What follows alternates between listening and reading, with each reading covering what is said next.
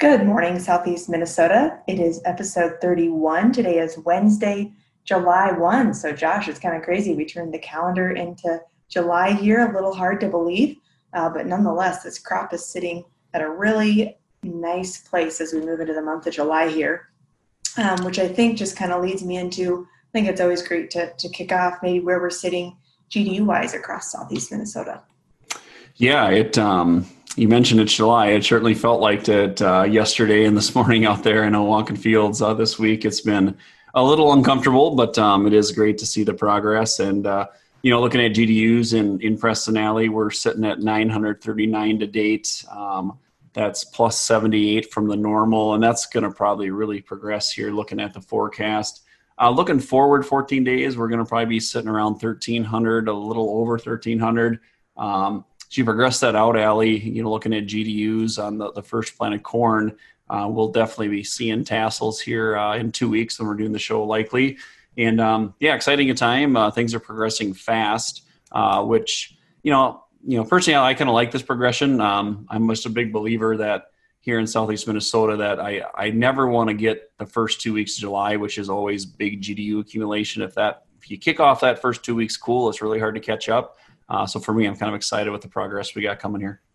Well, it's nice too. You think back to last year, we were just hoping that we could get some of this corn tasseled by the 4th of August so we could make some of these fungicide applications. So the fact that in a couple of weeks we have some we have some that are going to be ready to go, that's a really nice place to be sitting.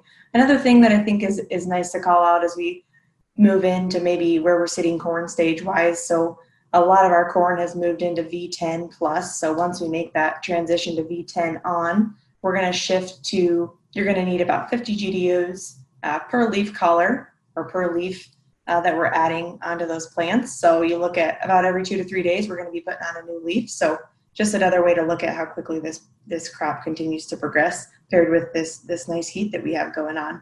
But on the soybean side of things, from your observations, where where are we maybe sitting? Yeah, I'm going to jump into that. I was just uh, pounding my calculator here when you said 50 GDUs, and uh, I think over the next few days here, that's going to be like a new leaf every like 47 hours or something like that. But it's just crazy how fast it's going to go. And uh, yeah, soybean wise too, um, we were planting pretty early, Allie. Um, a lot of our corn got wrapped up in uh, April there, jumped right into beans, a lot of April planted beans. And even up to, I was in some group twos yesterday, um, really seeing good flowering well into R1. Um, which is good to see. I think we'll see some pod formation on the lower nodes on the early beans here really uh, quick. And, you know, really we got to watch, um, you know, Allie, where we maybe got some group ones that were planted in April if we are going to do fungicide on the soybeans.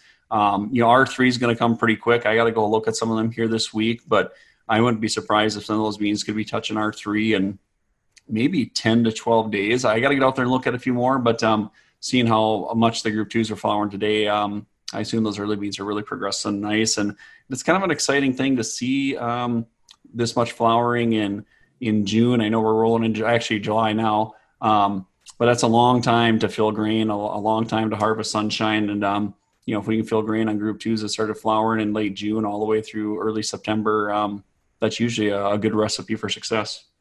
I think beans in general, you look out across some of these fields and just some really great great potential out there, which is nice to see on the soybean side of things too. Um, but sticking with maybe the soybean theme here, kind of on the list of most common calls and text messages, both both this week and I know we talked about this last week, has been cupped soybean leaves. And I think in some situations, and you know, it can be easy to point our fingers in one particular direction, but in a lot of these cases, I think it's really important to ask the right questions, look for some of the patterns in some of these fields to maybe really hone in on what's actually um, going on here. Any thoughts on, on from your observations? You know, maybe what are some commonalities out there?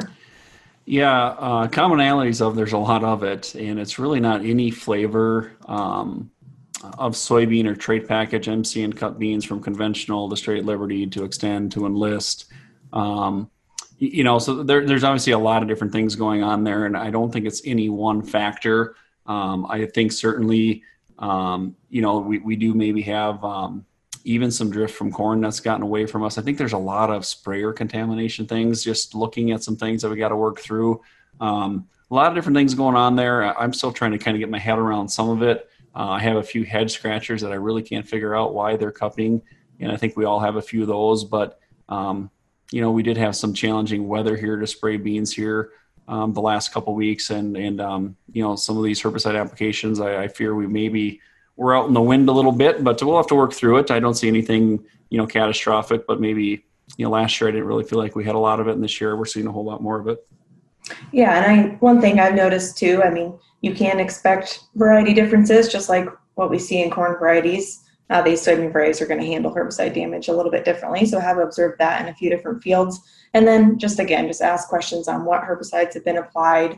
Look for patterns in the field. You you made a call out to this. There there are some sprayer tank contamination or, or drift maybe issues going on across the countryside, but ask the right questions and ultimately we'll get to the bottom, hopefully in most cases. Um, but coming out of break, Josh, we're going to shift focus a little bit more just to kind of quick hitting insect updates and then maybe a little bit on our new Pioneer Seeds Threat ID.